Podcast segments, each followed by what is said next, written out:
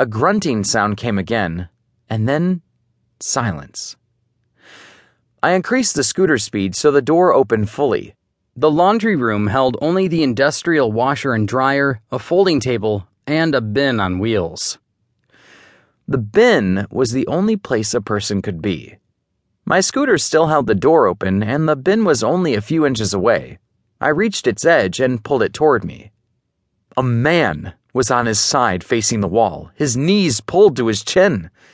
He was so still, I felt sure he was dead. I gasped and let go of the bin, then pushed the scooter's handle lever down to back up.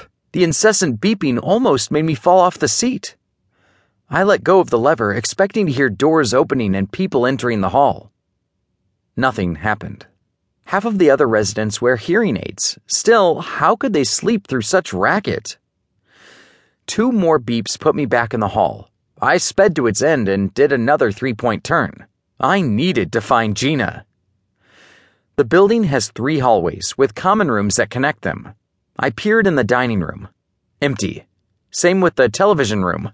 Where could Gina be?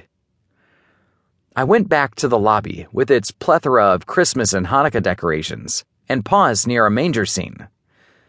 The main doors swished open and Gina walked in. Mrs. Richards, why are you up? Thank God, there's a body. Follow me.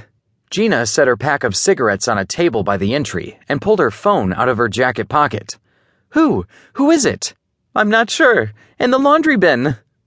She was behind me, but I could tell she stopped. I turned. Come on.